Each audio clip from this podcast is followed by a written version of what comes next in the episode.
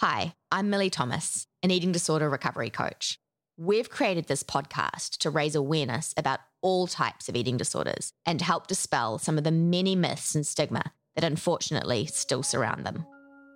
I would have given up my entire bank savings. I would have given up my job. I would have given up all my friends just to be thin. It feels like it's like a drug. You know it's bad because you know like this is hurting me, but it somehow makes you feel like you're doing something right. I thought that thinness was going to change my life. I thought it was going to make me happy. I thought most of all, and this was very important, I thought it was going to get me love. This is the End Eating Disorders podcast. Why can't I get joy from anything? Frequent thing they heard the nursing staff heard was it was it was when they whispered in the the ear of the patient when they're really doing it tough. I reckon you can do this. You know, I believe you're going to get there. The eating disorder cannot be more powerful than you are because you give it its power. It's a part of you. It took half of my life, my eating disorder, and it literally nearly took my life. But we, we've seen recovery in, in kids, in teenagers, in adults, and in the elderly. So there's absolutely uh, hope. There is hope at ended.org.au. Hi, everyone. Welcome back to the podcast. Today, I have the amazing Carolyn Costin with me. Now, Carolyn is a dear friend of mine and an amazing colleague. Um, she is a world renowned eating disorder clinician, author, and international speaker. Recovered from anorexia in her 20s as a young therapist, Carolyn recognised her calling after successfully treating her first eating disorder client. Carolyn was the first to publicly take the position that people with eating disorders can become fully recovered. After 15 years in private practice and running hospital programs, Carolyn was determined to improve the relapse rate and recognised a gap in the eating disorder field. She opened Monte Nido, the first residential facility in a home setting, surrounded by nature, where evidence based treatment was combined with alternative therapy such as meditation and yoga. And clients were retrained to shop for, prepare, and cook food. Carolyn's contributions to the field are extensive. Her six books, service in every major eating disorder organisation, three decades of training professionals worldwide, free study groups, and the outstanding success of Monte Nido all spurred Carolyn to international acclaim. In 2016, Carolyn left Monte Nido and created the Carolyn Costin Institute. The Institute offers continuing education for clinicians, eating disorder coach certification, mentor training, and educational support for families of those with eating disorders. Carolyn is an active, passionate, inspiring force in the eating disorder field. You truly are. You absolutely are. Well, thank you for that introduction. I, I hear things like that, and I always think, well, I, I've done a lot of stuff. you sure oh. have a lot of groundbreaking instrumental stuff that is going to continue to change lives for many, many years to come. That's for sure.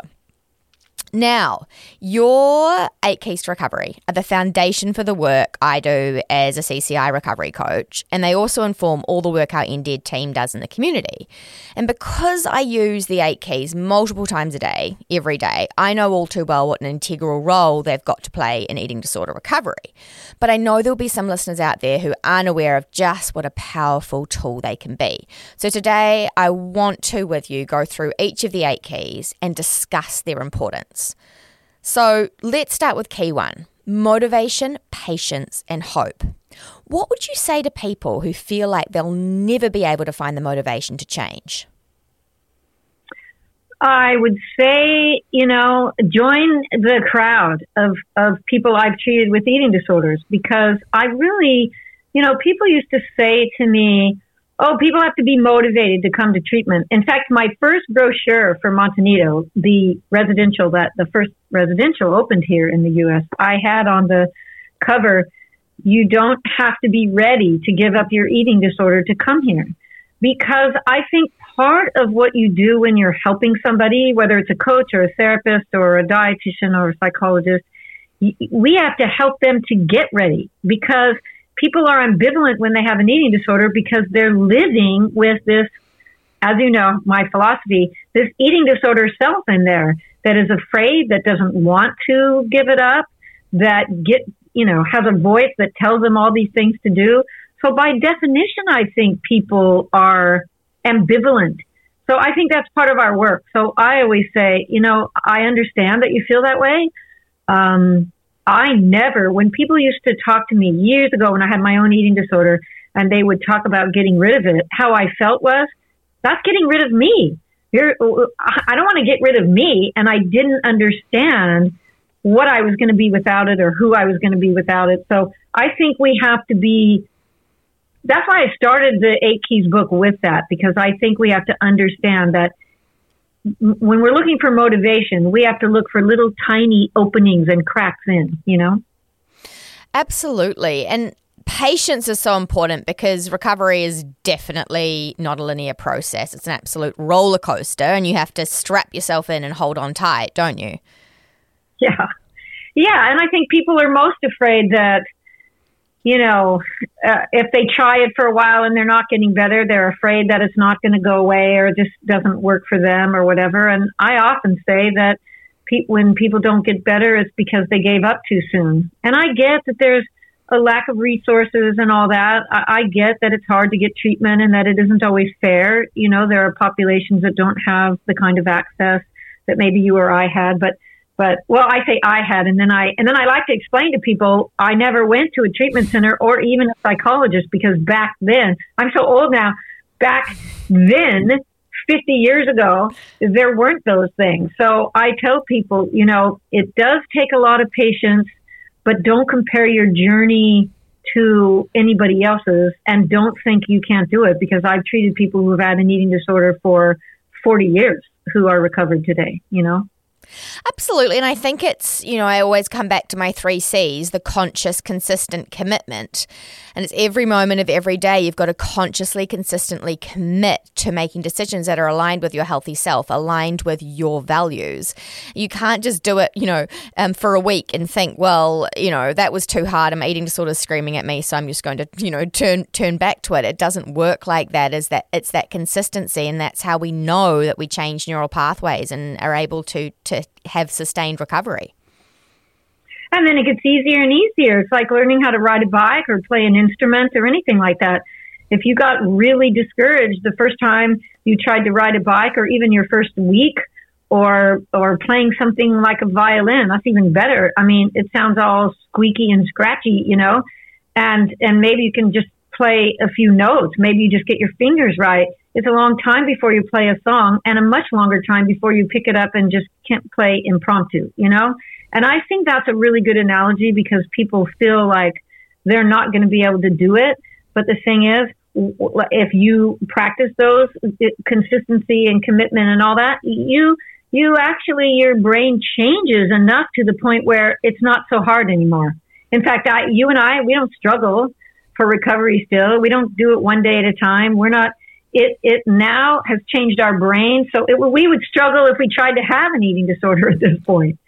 Exactly, it's automatic. It's the new normal, right? It's you just don't even yeah. think about it; it just happens, and it's the most beautiful thing. And everybody can achieve that if they really want to.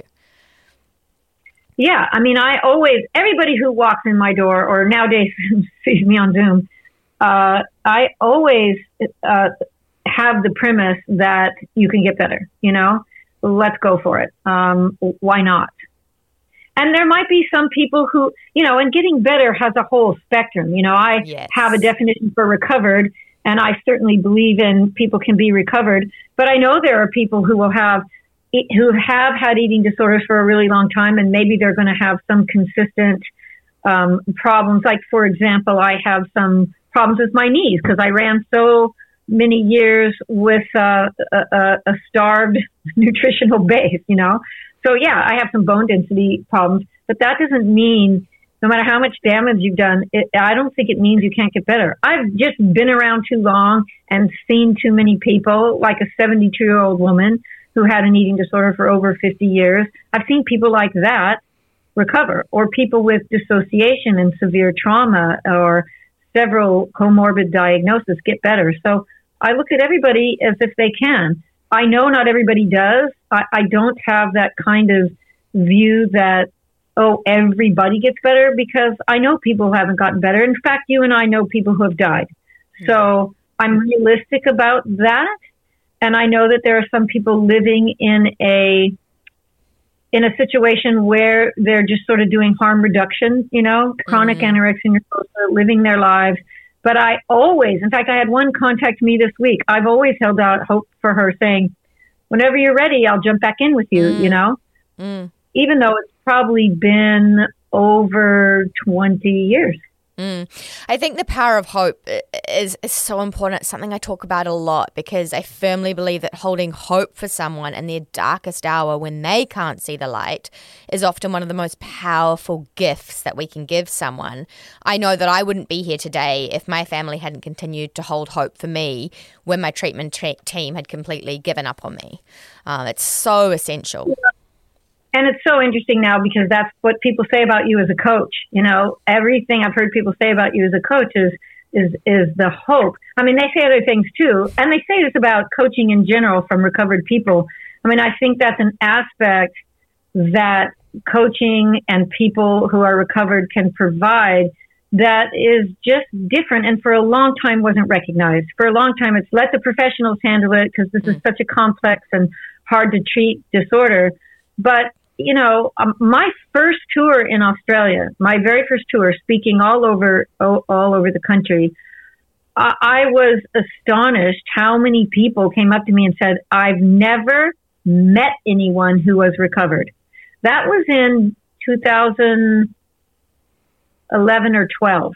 I can't remember exactly, but I was blown away because I had already been in this country working as a therapist since 19 I hate to say this 1979 and I already had Monte Nido and I I was just astonished that people were saying they hadn't met anybody. And think about that. If you had any other illness if you had cancer or depression or anything else and you had never met anybody who was recovered um, so I think that that I think one thing that recovered people can do is really get across the message about this uh, that's in this first key about it, motivation, patience, and hope. All of that, because if you lived it and you're over the other side, and you can be a role model for, yeah, it's worth it. Because sometimes, as you know, going through recovery does not feel like it's going to be worth it. It's like, are you kidding me? Mm-hmm. I feel worse, especially when you first start getting better. I feel worse. I don't feel better. Mm. I feel worse when I gain weight. I feel worse when I keep a binge and don't purge, you know? So I I think a lot I've trained a lot of therapists and not all have been recovered. Same thing as coaches, not all are recovered, but I do think there's a special aspect that recovered people can bring. Mm, I completely agree with you. Now, key two is your healthy self will heal your eating disorder self. I love it when I start coaching someone who hasn't been introduced to your eating disorder self, healthy self concept because it's like they have this light bulb moment. It is such a powerful concept that infiltrates into all aspects of recovery. Now, people are often surprised when I say that the goal of recovery isn't to get rid of your eating disorder self, it's to learn from it, discover the needs that it's meeting, and strengthen your healthy self to the point where it can take over its job. Can you share with our listeners why this is so important? Well, it's weird because, well, first of all, this is if I could only teach or share one thing, if you put me in a room with coaches or therapists or dietitians or doctors or family members or clients, I would say, and I could only teach them one thing, it would be this. So this is key to getting better because we are all born um, with this healthy core self in there. You're not born with an eating disorder.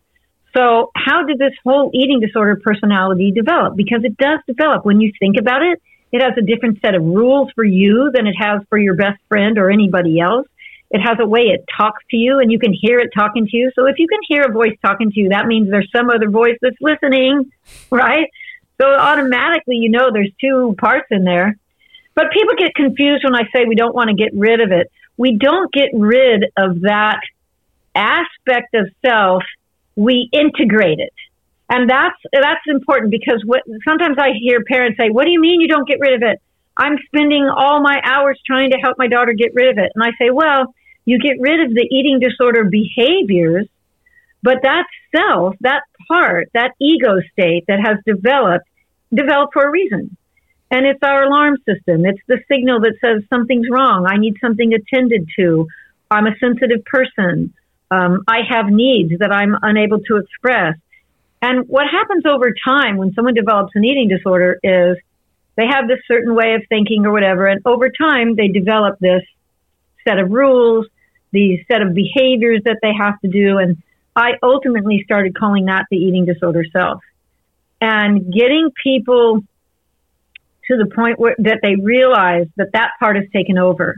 And so what do we have to do? We have to strengthen that core healthy self in there. And that's who takes care of the eating disorder self, not me, not you as their coach, not their parent, and nobody else can really do it. We can put people in hospital. We can force the weight gain. You know what I mean? We can mm-hmm. monitor people to make sure they don't binge or purge or whatever. But if they don't have the internal shift where their own internal healthy self gets stronger, they can't maintain it. And uh, and the beauty of it is to say to people, the eating disorder cannot be more powerful than you are because you give it its power. It's a part of you. Exactly. It's not some outside entity.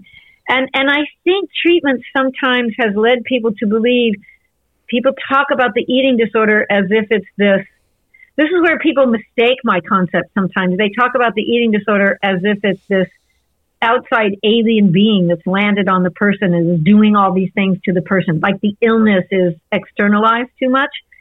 And I'm very, it's very important to me that we call it the eating disorder self rather than, I don't say your eating disorder is talking to you or the eating disorder is talking to you. I say your eating disorder self is speaking now. What do you want to say back?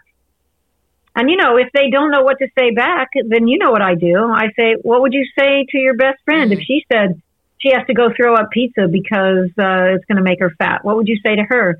And isn't it astonishing how people are like, "Oh, well, I wouldn't say that to her."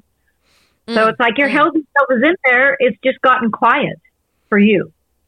Oh, absolutely. And uh, when clients say to me, "Oh, but I don't think I can ever find that again," and I don't, you can, but again, it comes down to wanting to. And as you said to me just before, it's like you give it the power. Like that moment that I realized that I was the one giving my eating disorder the power, and if I chose to channel my time and energy towards recovery rather than going down the eating disorder rabbit hole then I could turn this thing around. If I don't listen to it and I don't buy into it and I don't throw fuel on that eating disorder fire, then it's not going to burn. Those flames eventually are going to dissipate and the fire will burn out. Yeah, it's just hard, right? It's hard to take those first few steps because what we talked about earlier that it doesn't always feel good in the beginning. People are afraid. They think I'm going to do all this and it's not going to be worth it they're afraid they're not going to be able to accept their new body, whatever mm. that is. Oh, excruciating! You know? Like so excruciating. The hardest thing I've ever done in my life. But then, as uh, yeah, I always yeah. say to clients, the best thing that I've done because it gave yeah, me life back. And so I think that's why it's so important to have lived experience, people to be able to go, right, I can see living proof that life is better on the other side, and to then help them to believe that they can do that too. Yeah, and I think it's good to remind people that, you know, you just need to be taking little steps in the right direction. How many steps did you take towards your eating disorder today, and how many t- steps did you take towards recovery or towards, you know, your healthy self today? You know, I mean, I think people get overwhelmed by the enormity of what it mm. takes to be recovered. And so I always like, don't even look at that. Yeah. Let's just see a little bit more today, you know? One decision at a time, because that's why I say to clients is all these multiple choice points or decisions across a day. Every single one of them matters. So let's just focus at on each one and seeing whether you can draw your healthy self out and and make sure that you're aligned with that in that in that process. And uh, one of the very first things I do with clients is to get them to differentiate their values from the values of their eating disorder. And then we come back to this again and again when their eating disorder is absolutely screaming at them and they can't see the wood from the trees. I ask them if you do X behavior right now, will that be aligned with your values and will it get you closer to the life you truly want.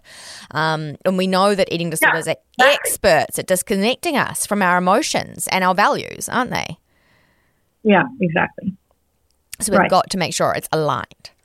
Now, can, and that's why I always tell people you you have to get those two parts of self talking to each other.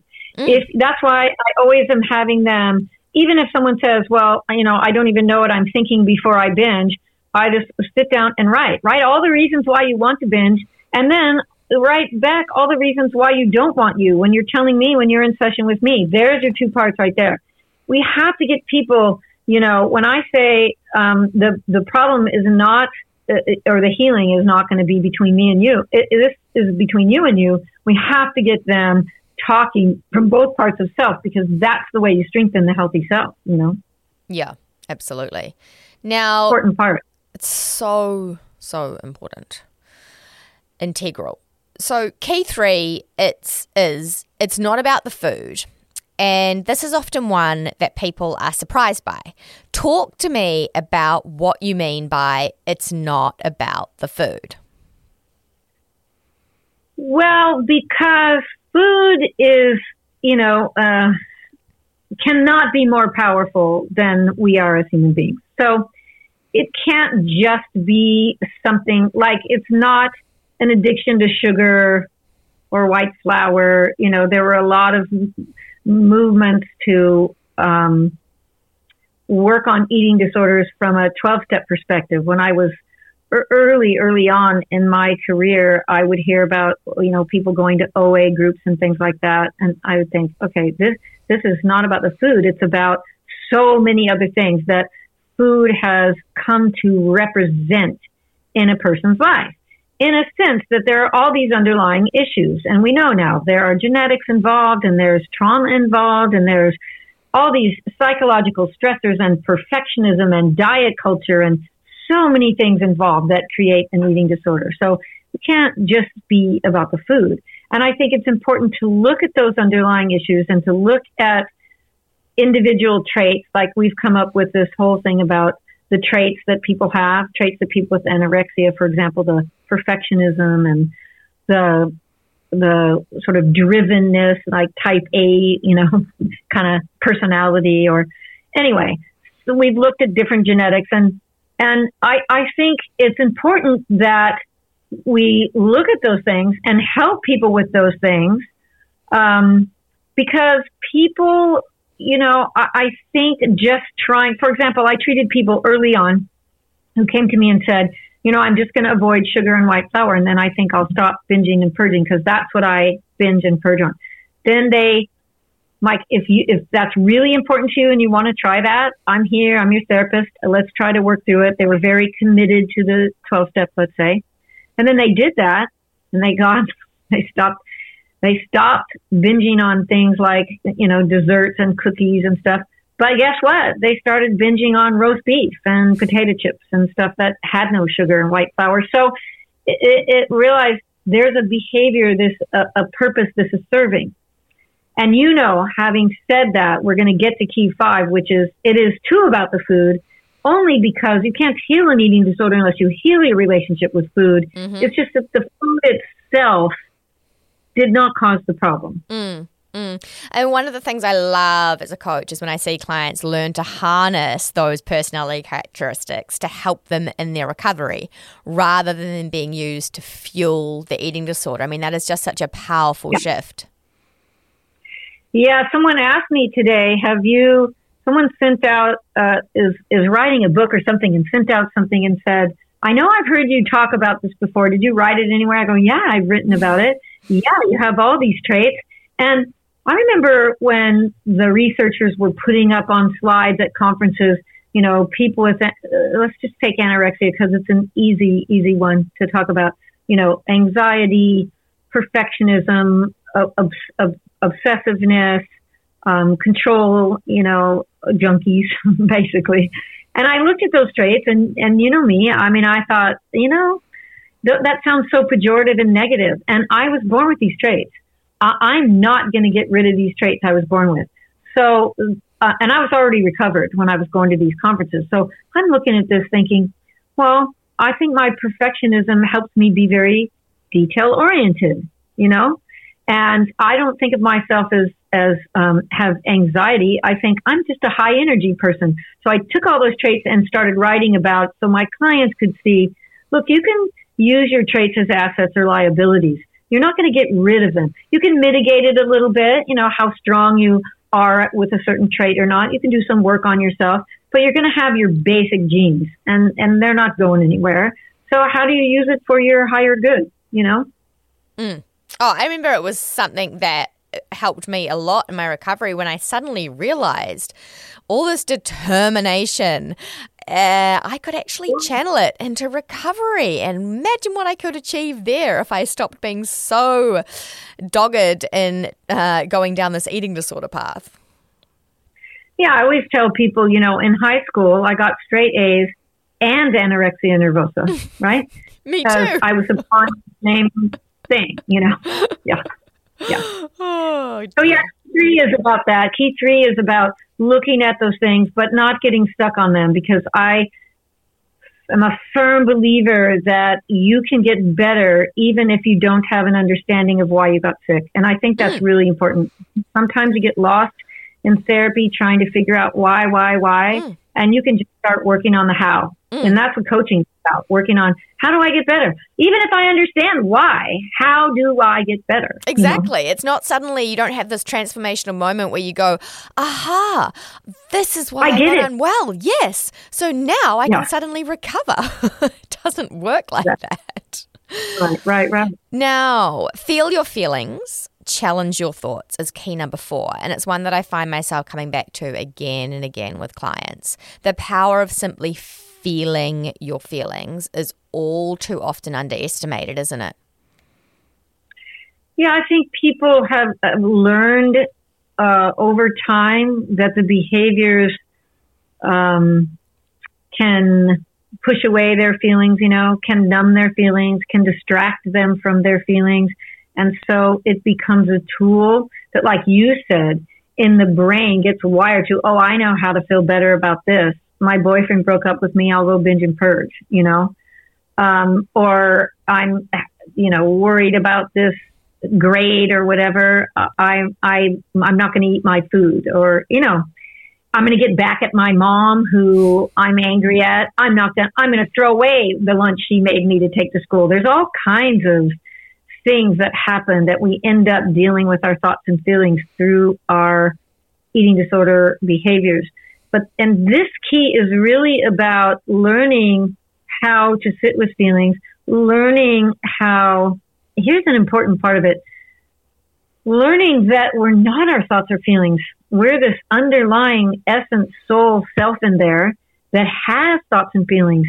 And people get very mm, indoctrinated because no one's really teaching that taking a step back, you know, Mm. taking a step back and being the observing self and learning to put a space between your thought and your action, between your feeling and your action. When you learn to start witnessing your thoughts and witnessing your feelings, um, you get much more uh, control over how you respond to them. Mm, mm. And now, many of my clients that are listening will be so sick of hearing this, but I think it's important to also remember that feelings aren't necessarily facts. Even when your eating disorder does its utmost to convince you otherwise. I'm very, very big on that. It's like it's a feeling, but is it actually a fact? Yeah, same thing with thoughts. I mean, so and so didn't call me tonight, and that must mean she doesn't like me anymore. You know, we exaggerate. I mean, we, we, the thing is, we have to check out those things. It's fine to have the feeling in our body because trying to get rid of it, I mean, I think just causes another problem because I don't think we really get rid of feelings by numbing out with behaviors. I think we just postpone because they'll come Mm. back, you know? So, um, yeah, I think it's having people take the time to check out the facts about something. Um, but I also think even if something isn't a fact, let me give you an example. Like if someone, let's talk about feeling fat, which is a whole different thing of feeling. I mean, when someone tells me they feel fat, I don't even try to talk them out of it. What I say is, uh, uh, you feel that way, but I want you to, to describe it in a different way because fat is a relative term. You feel fat compared to what? Compared to me, compared to your baby sister, you know, compared to who? And so what, and, and especially if someone is, um, I want them to describe it and I want them to describe what they want instead, you know? Like, what is it you're trying to feel? What, what, what, what can you say that you and I can both agree on? And maybe it'll come to, I feel uncomfortable being in this body. Okay, I can agree to that. I'm not going to agree to uh, you saying I feel fat because that's not a fact because you weigh, you know, 40 kilos. Do you know what I'm saying? Mm. So Mm. you can have, that's just a for example, but you can have this conversation with people and try to come up with what is something that, when we're looking at facts, what is something we can both agree on as a fact? So I want people to understand I'm not, I don't want to dismiss their feeling, but I want to come up with something that makes sense to both of us. Okay, I feel uncomfortable being this big in my body. Maybe saying that, you know? Mm. And then, okay, and what are you planning to do about it? What are you willing to do about it? What have you tried to do about it? And how has that worked for you? You know, Mm-mm. what do you, what do you get from that? What's the cost benefit analysis of that? You know? Mm. reframing it so so powerful um, one of the things i'm constantly reiterating to clients in terms of challenging their thoughts is that it's no use just challenging them challenging them once like i said before. Clients will say to me well i tried to challenge them but it didn't work or i tried but then my eating disorder just got too loud.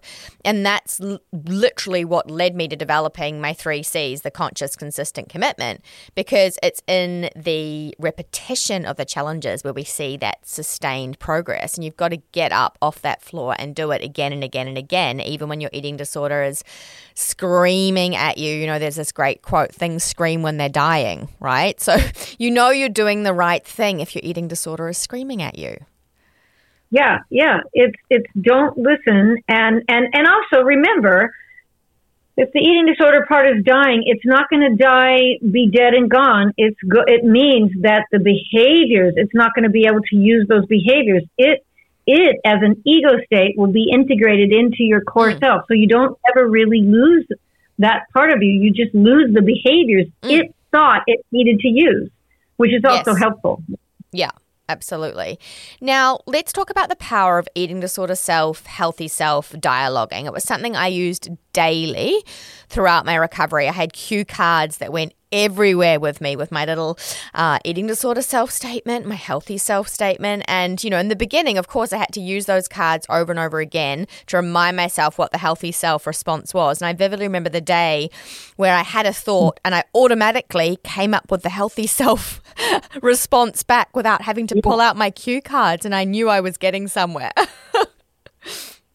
That's why I think it's good to start with just statements. And that's why I will ask clients, give me, you know, 10 statements that your eating disorder self has said to you uh, in the past day or the past few days, whatever it is.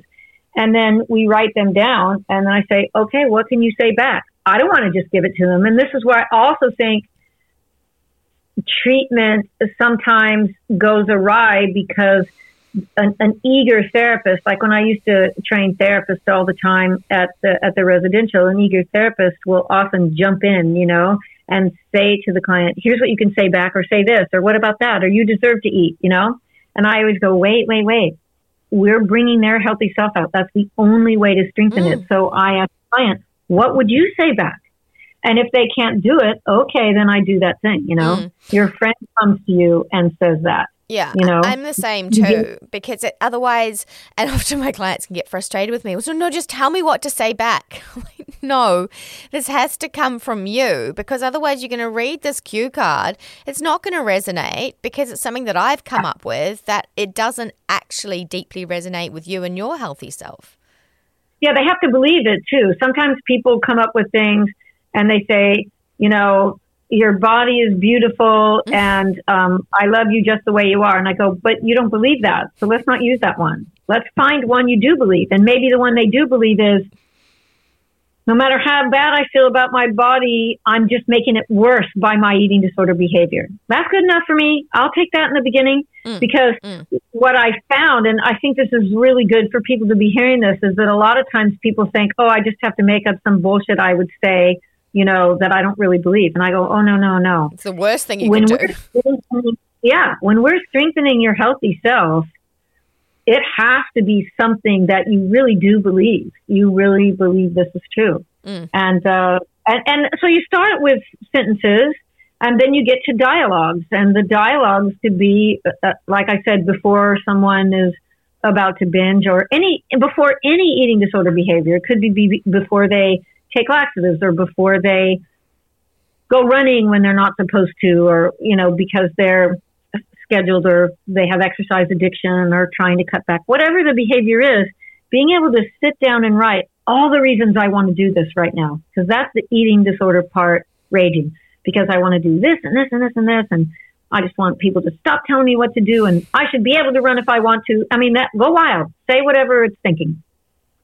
But then sit down when you can. Sometimes I can't do it right away. Sometimes I have to do it later. Sometimes I have to do it with me now, what would you say back? Because you come in here, we talk about um, all the reasons why you would like to change.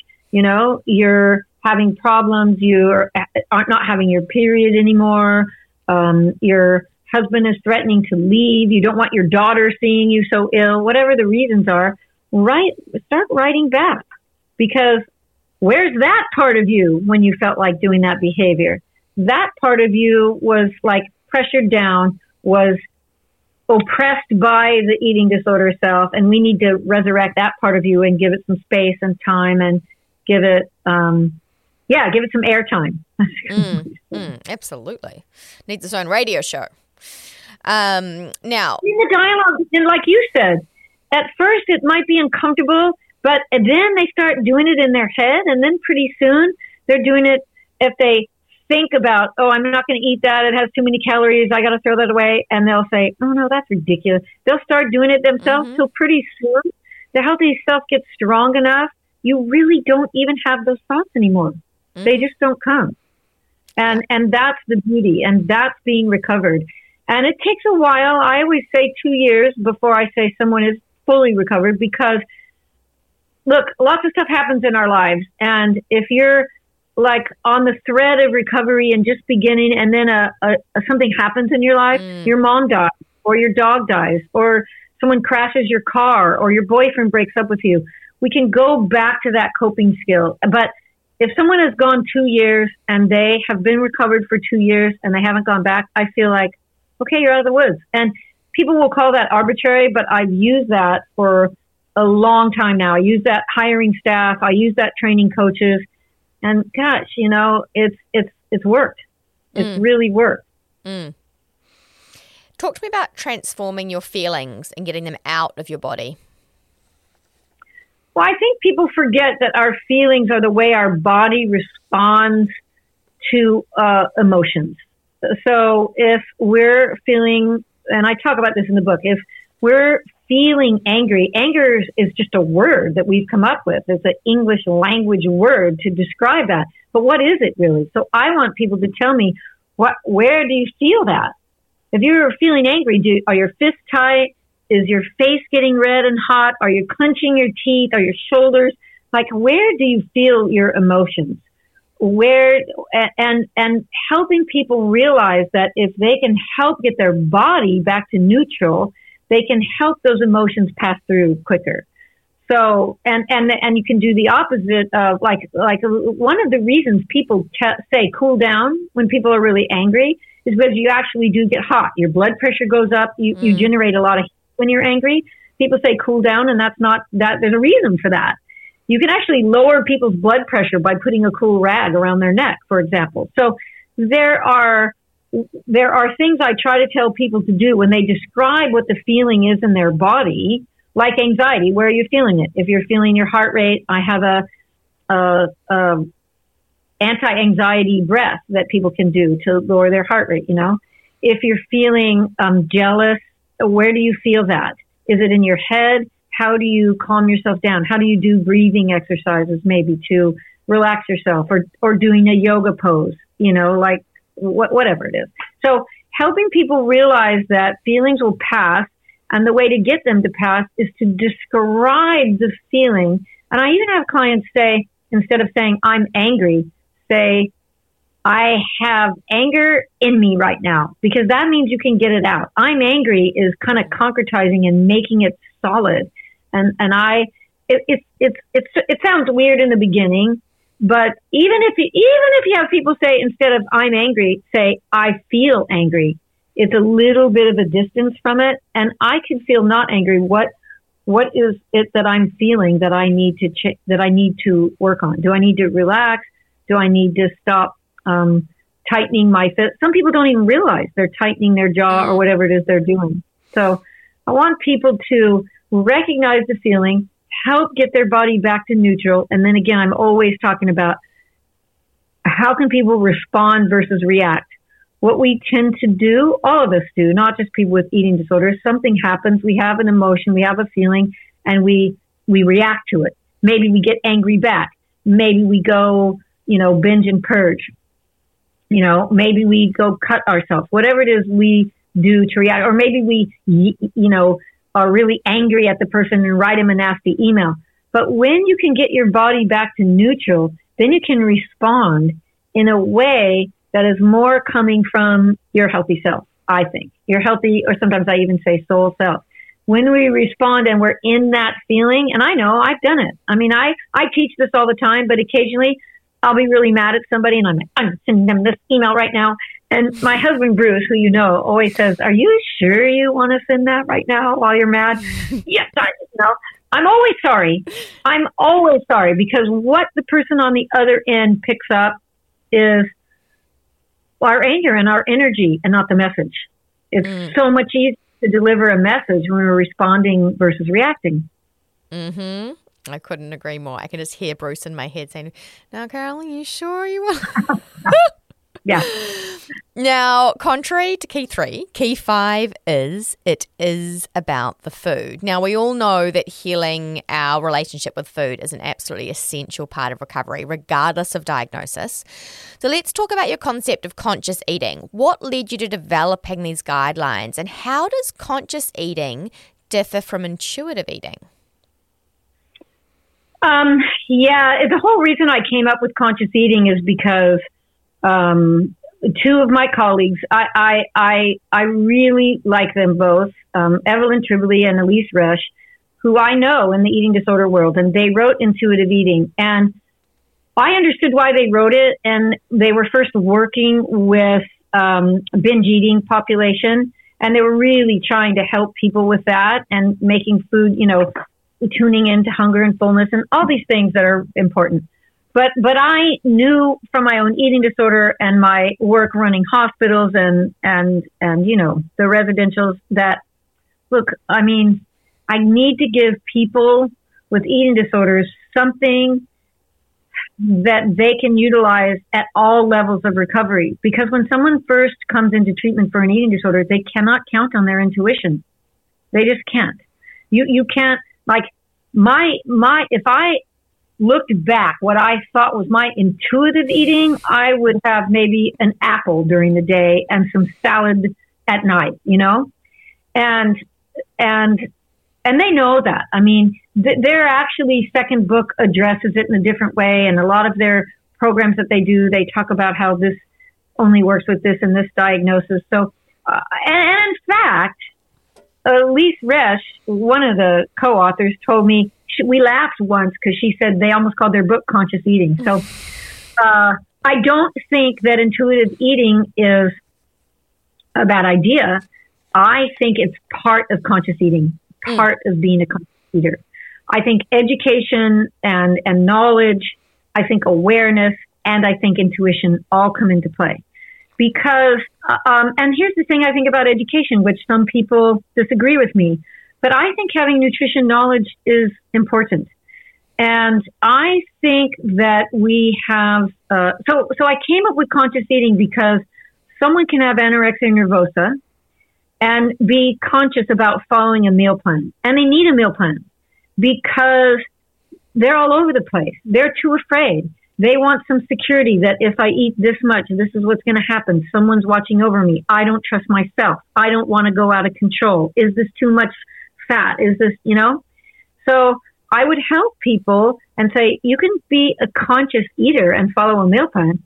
You can also be a conscious eater and be fully intuitive down the road. So conscious eating incorporates whatever way you are, but you do it in a conscious way. You do it with education and you do it with awareness and you do it with um, the, the whatever intuition you have or whatever guidance you need.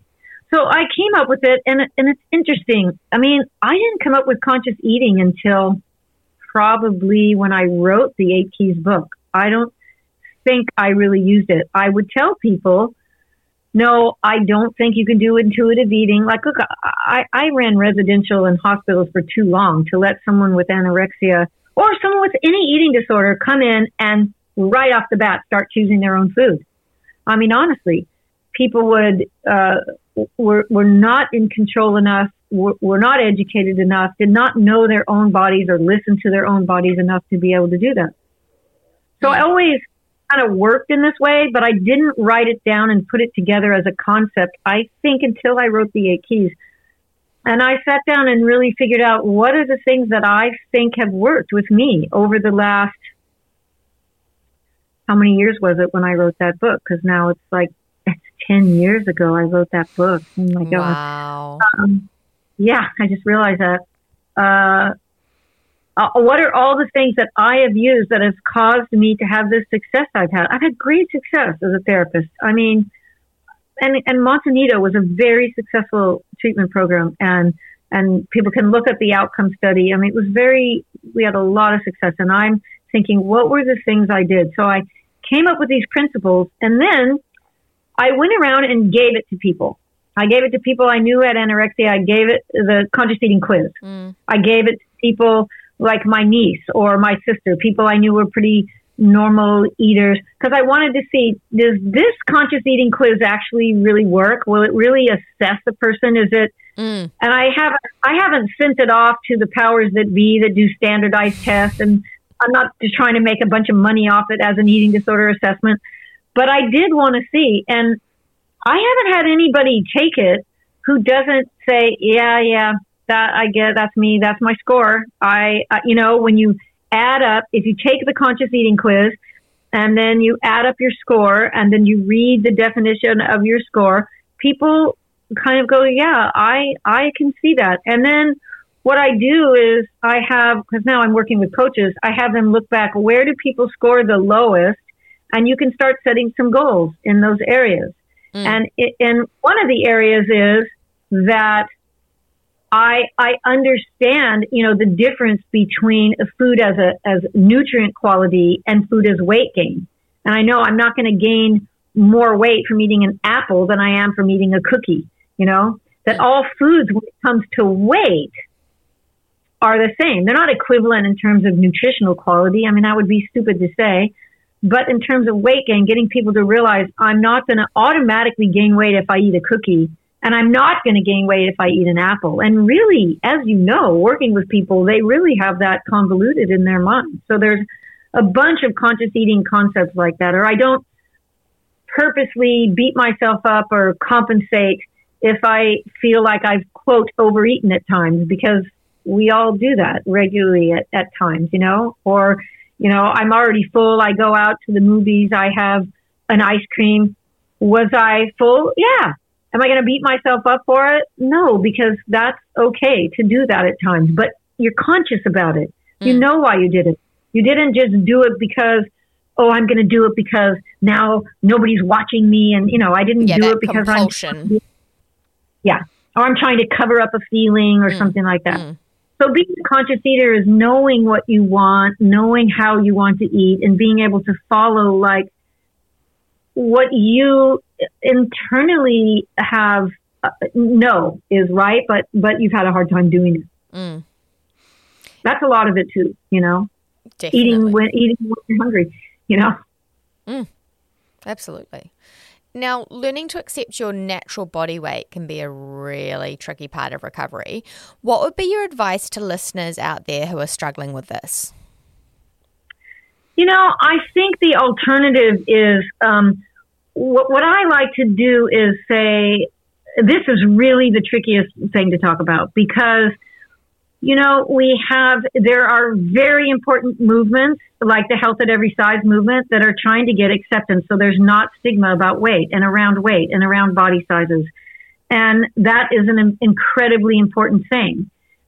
You also have to accept when somebody comes in and is super uncomfortable and they're living in a larger body and hating themselves. I think what I, one of the first things I say is, look, non acceptance of where your body is right now is like not accepting gravity. It just is. It's hurting you to be in non, and you know my concept about acceptance versus resistance. Mm. You're in resistance to your body, which is being in resistance to yourself. So let's see if we can start with acceptance. And then I say, I can't help you change your weight.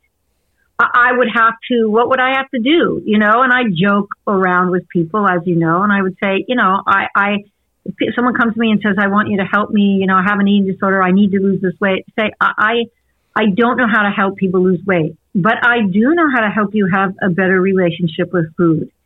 And if your relationship with food as it is now is part of why your body is the weight that it's at, and you change that relationship with food, then you have an opportunity to see where your body goes naturally when you are no longer doing these behaviors.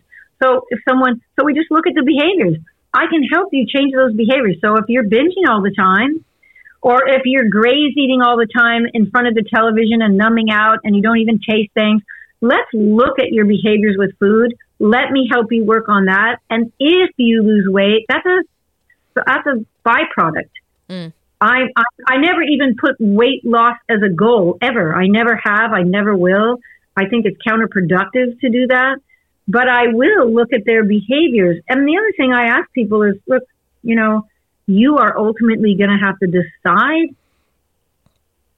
how you what you give and what you lose by try if someone says you know well i did all those things and i stopped binging and now i feel like i eat you know the the way that i've wanted to eat and i still weigh more than i want to then i say it's like i'm not as tall as i want to be either you know i i don't have long thick hair either I don't have bright sky blue eyes either. You know, there are things that I'm older too. You know, there are things that we all have to come to in terms of the kind of acceptance we have to have about our bodies and what we are willing to do or sacrifice or how we're willing to and this is in the in the definition of being recovered i'm not willing to betray my health or sell my soul to look a certain way, wear a certain size, or reach a certain number on the scale.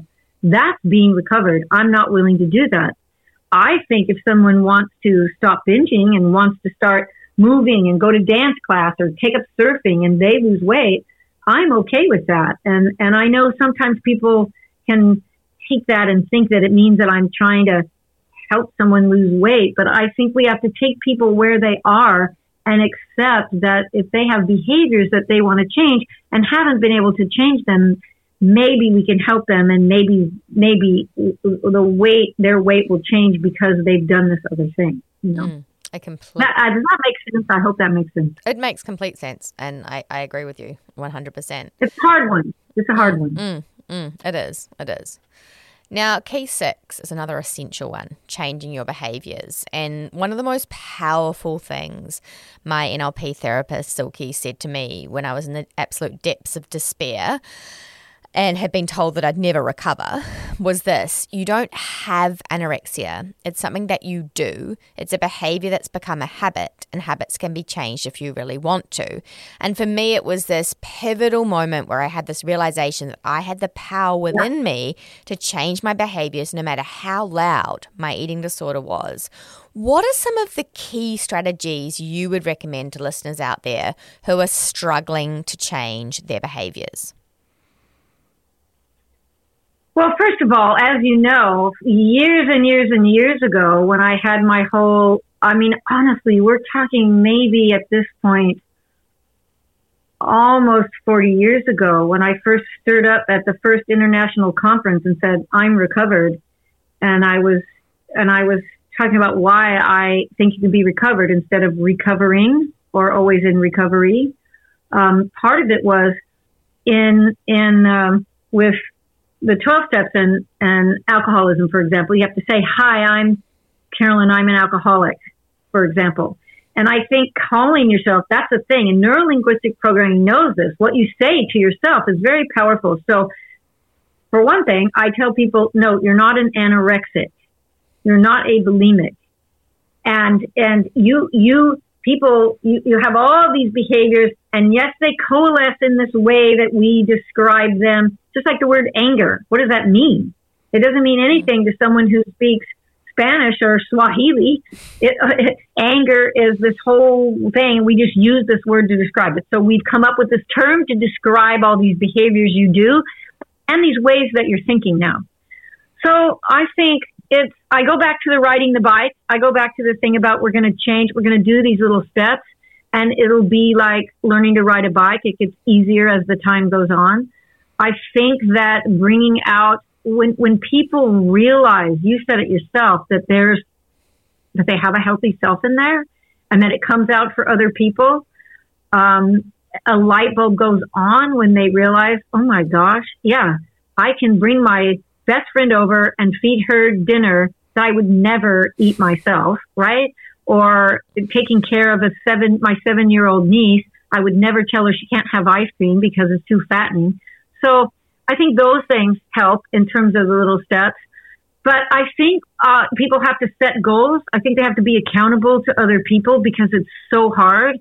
I think they have to reach out, which is why that's the next key when they are struggling because it's effing scary when you first eat pasta and keep it, when you first eat pizza and and and and don't go run for 10 miles the next day.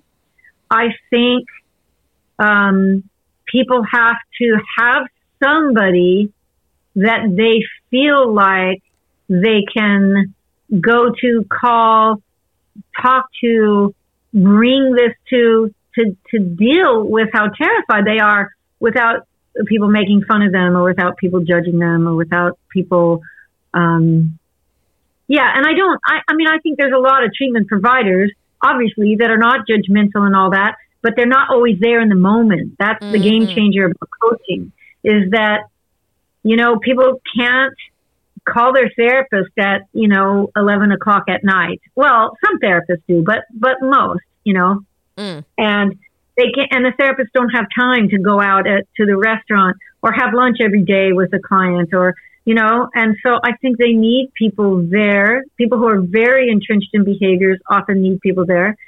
I think people who are very entrenched in behaviors need to stop trying to figure out the triggers because when you have a long term eating disorder, you don't need to get triggered to do it. You just, you just wake up and think about where you're going to binge and purge, or you wake up and you think, how am I going to avoid breakfast? Okay, I'm not eating till dinner. You know, when you're entrenched in an eating disorder, you don't need to be triggered and and and that's similar to someone with an alcohol problem. They don't. Someone who's an alcoholic doesn't, you know, drink because they get triggered. They just drink now because they drink.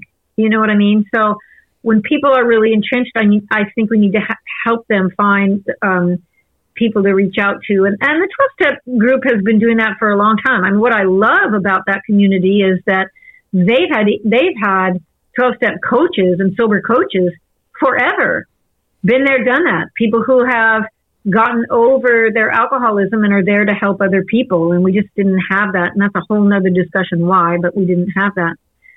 And, and the other thing I do, and you know I do this, and I have no idea how much time we have left, but um, is sometimes I have people come up with their own internal consequences and rewards. Let's come up with, because at the moment, when you want to, let's say, binge and purge, you it's just automatic and and and you can't think about oh but i want to be recovered. I want to have children someday. Um, you need to think of uh, and i like deterrence better than rewards because i i well i don't want to get into that but i think deterrence work better. So come up with something that you really don't want to happen. And i got a coach today. I was grading you know the coaching mm, thing. mm and I had a coach today say that she has a uh, a, a client who was really upset about the Roe versus Wade, you know, the thing that happened yes. in our country overturning the um, uh, right to abortion, and that that this client came up with I'm going to get every time I binge and purge, I'm going to give money to Republicans groups that supported overturning. I went, oh my mm. god, I think that's going to work for her if she really, you know what I mean. So Yeah, she came up with great. the- and it only works with when someone is super motivated. They want to get better, but they feel this is automatic. I can't control it. And I always say, oh, you can. If the deterrent is strong enough, if you really had to give money to that candidate you didn't like, Yep. you'd think about it. And, and, and, you know, I write in the book, I have a lot of examples of people who that's been the thing. But it has to be a good relationship. It has to be the person is really wanting to get rid of their behaviors, but they've become so habitual they can't. That long term thing doesn't work for them. So mm. that's in that key six about changing behaviors also. Mm, mm. Now, when I was in the depths of my battle with anorexia, I remember sitting on my bedroom floor, bawling my eyes out, desperately trawling through your book, hoping to find the key to freedom from what had become a literal living hell for me. And I remember stopping when I came across key seven.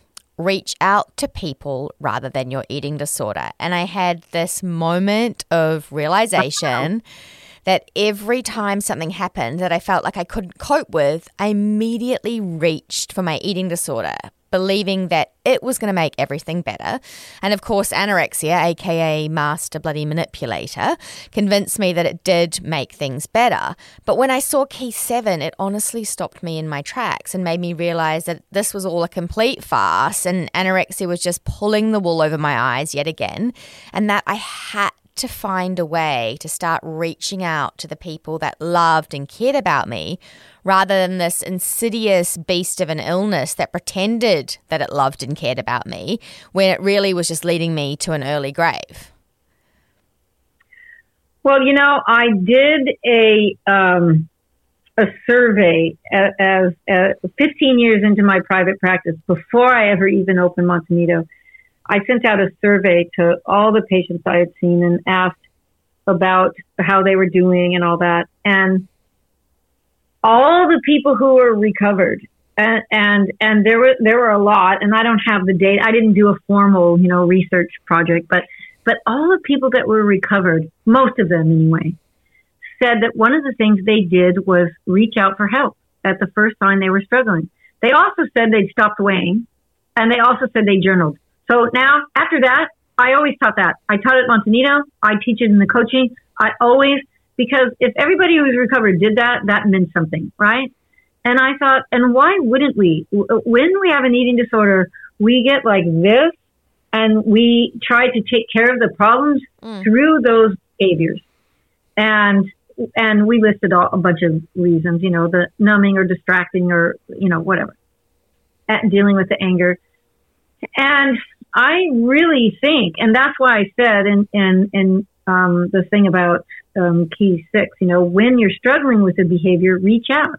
And that's another reason why I think coaches are making a big difference because I think we are telling clients that it's it, in the moment when you when you have that piece of food that you can't eat in the moment when you feel you're going to the store to buy your binge food you know in the moment when you go into the bathroom and feel like you're going to purge reach out to me instead of the eating disorder.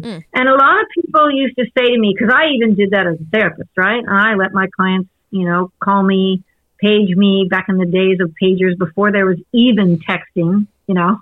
Uh, that's so weird to think about but you know and but it doesn't have to happen a lot because once the person starts doing that you know what that means it's bringing the healthy self forward because mm-hmm. not their eating disorder self that wants to call me for sure so if they now send me a text it means their healthy self has come forward they want to do it but they got they squeaked that text out that's building on the healthy self. And if I can call, or even if I text back, even if it's quick, it doesn't have to be long. And you know, you've experienced this. I can just text back, you can do this. It's okay. Don't give in to those thoughts. I'm here for you. Um, send me a picture. Let me know after you do whatever it is. Yeah. that can get someone through a moment and you get through a few of those moments and you start feeling stronger and stronger Mm. you know You've got to find someone that you trust more than your eating disorder self. exactly exactly right I mean, we know eating disorders thrive on isolation, so connection is absolutely key to recovery. Yeah exactly right Now, finally, key eight is finding meaning and purpose, which is such a beautiful one. I often talk about my pros- my recovery as a process of coming home to myself, and an integral part of that was finding my purpose. What did finding meaning and purpose look like for you in your own recovery journey?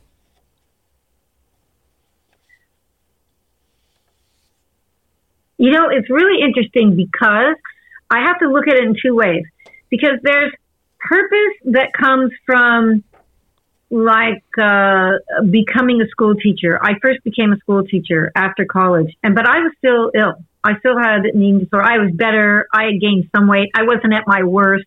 But you know how we can gain weight and convince ourselves, oh, I'm well. You know, I was still uh, wrote down everything I ate, counted all the calories every day, weighed myself all the time, couldn't gain over a certain, you know, I was not recovered. Um, but I had a purpose and I absolutely loved teaching. And so I think continuing to be a teacher and working with the, the, the kids and stuff, I, I taught junior high and high school. I think that helped, but I think there's a deeper purpose, as you know, and which I talk about in T8, which is a purpose about being the essence of being a human being, of being a soul on the planet that happens to have a body as opposed to the other way around, of realizing what it is to be a human being, not a human doing, a human being. And I don't think we get much mentoring about that.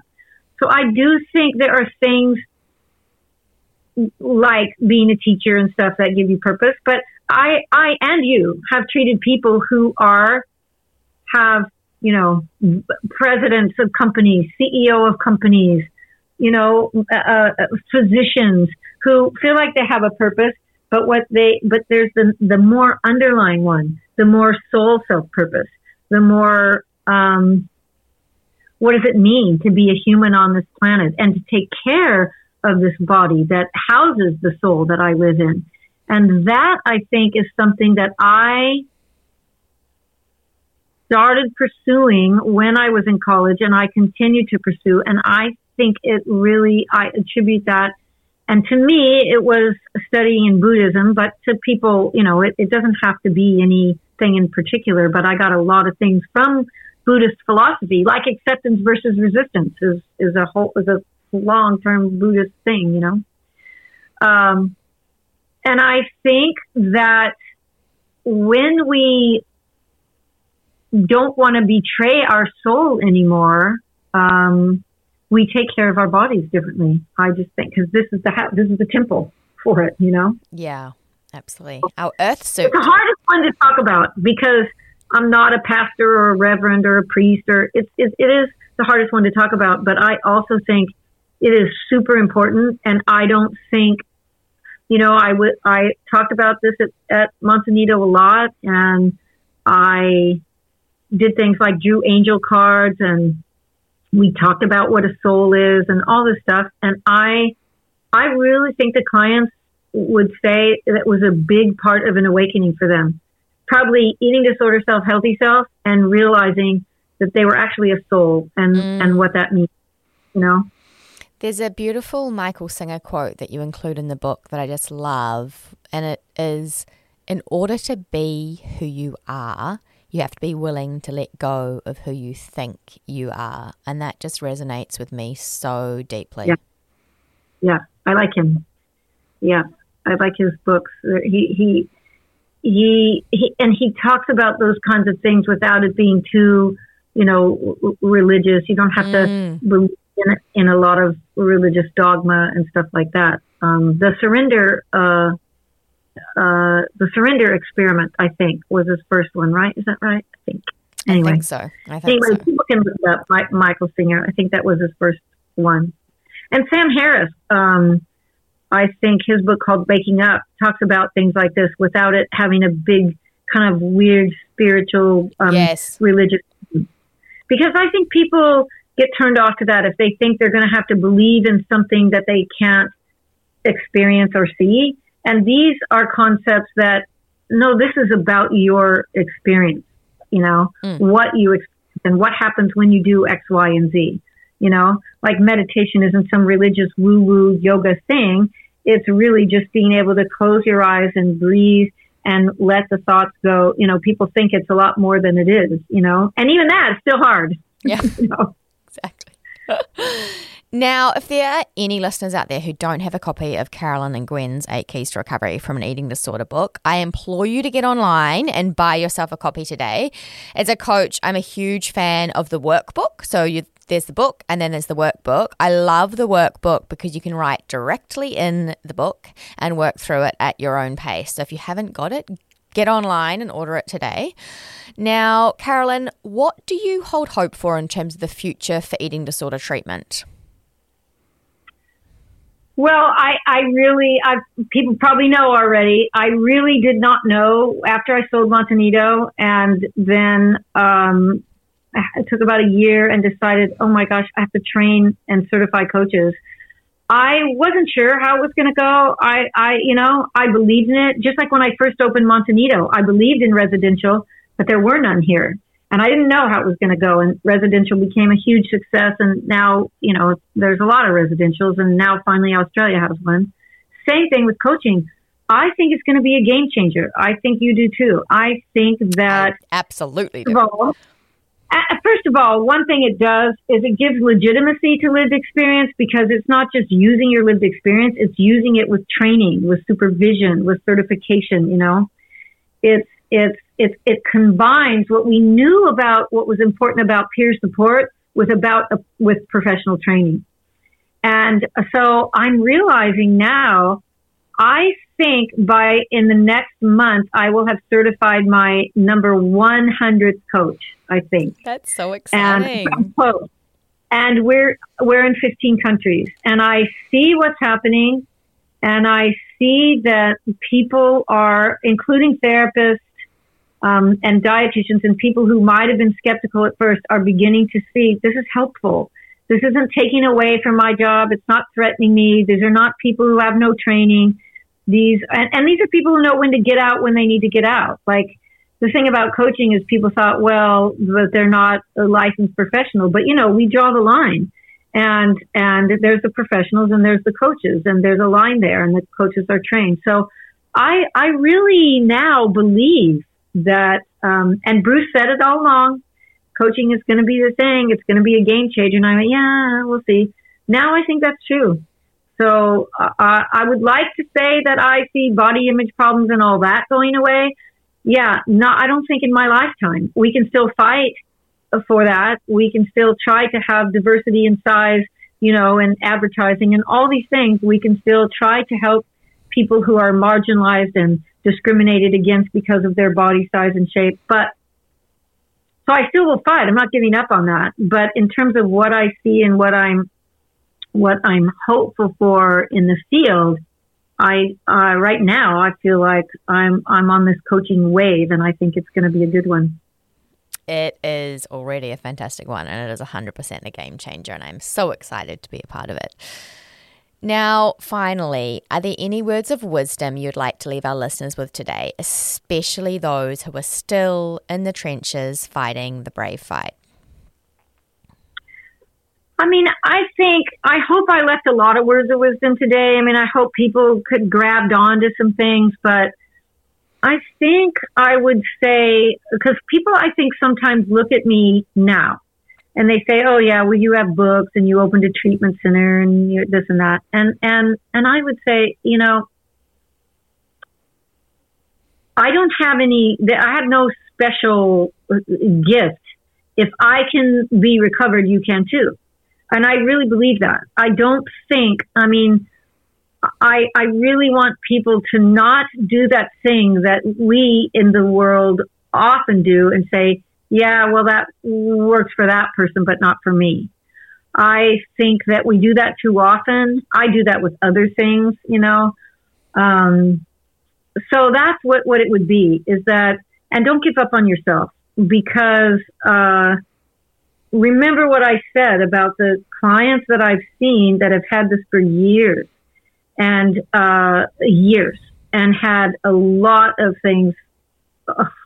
I mean, I won't go into it again, but don't give up on yourself because um, I, I really, there's a healthy self in there. You were born with it and it's in there. And we just have to figure out a way to help you strengthen it. And uh, then it takes over the job. Mm-hmm. There is always hope. Always.